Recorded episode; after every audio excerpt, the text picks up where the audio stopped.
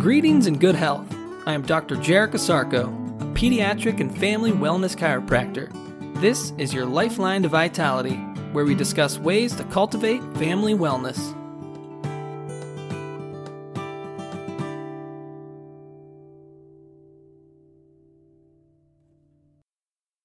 Good day and great health. Welcome back to another edition of your Lifeline to Vitality.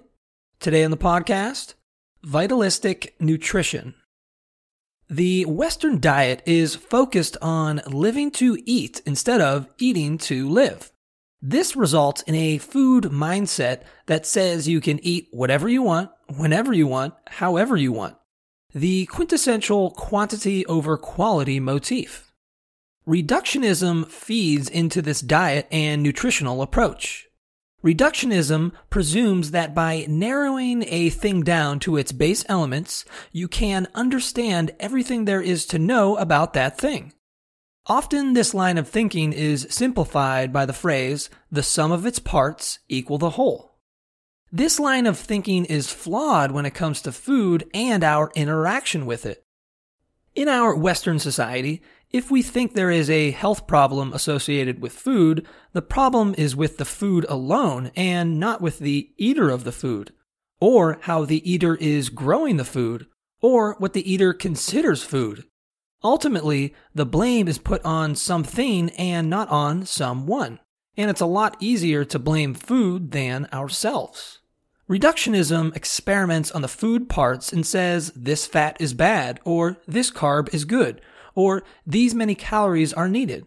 The whole time they are doing this, they are ignoring the bigger picture of how all the individual parts make up something much grander than just looking at it through a microscope.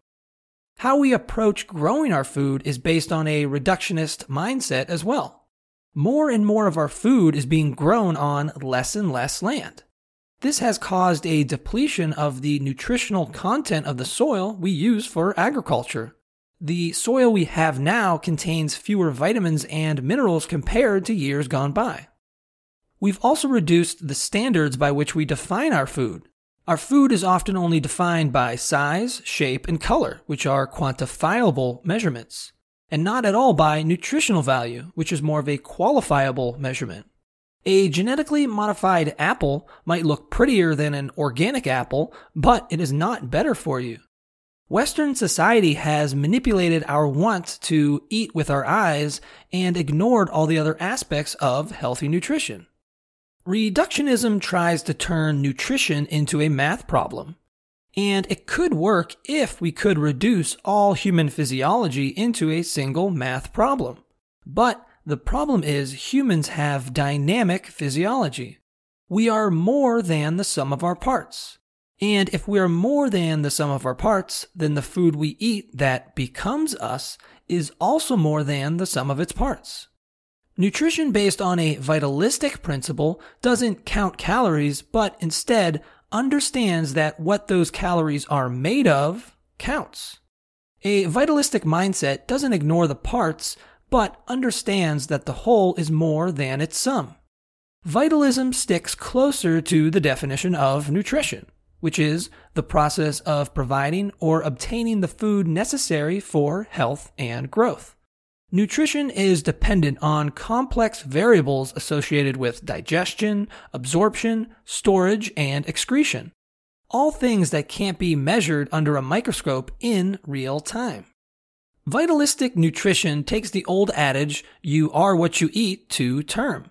It is more than just a turn of phrase, but a biological fact. Our body makes new cells out of the food we eat. Having a more vitalistic mindset when it comes to our nutrition empowers our choice of what we want out of our food. We are our environment and our environment is us. This includes what we eat, how we eat it, and how we grow it. In a vitalistic understanding, dieting is not the answer when it comes to nutrition.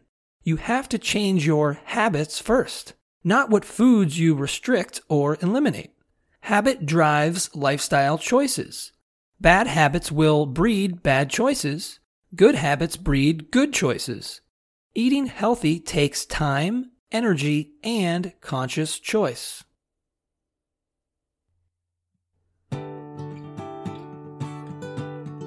Thank you for listening.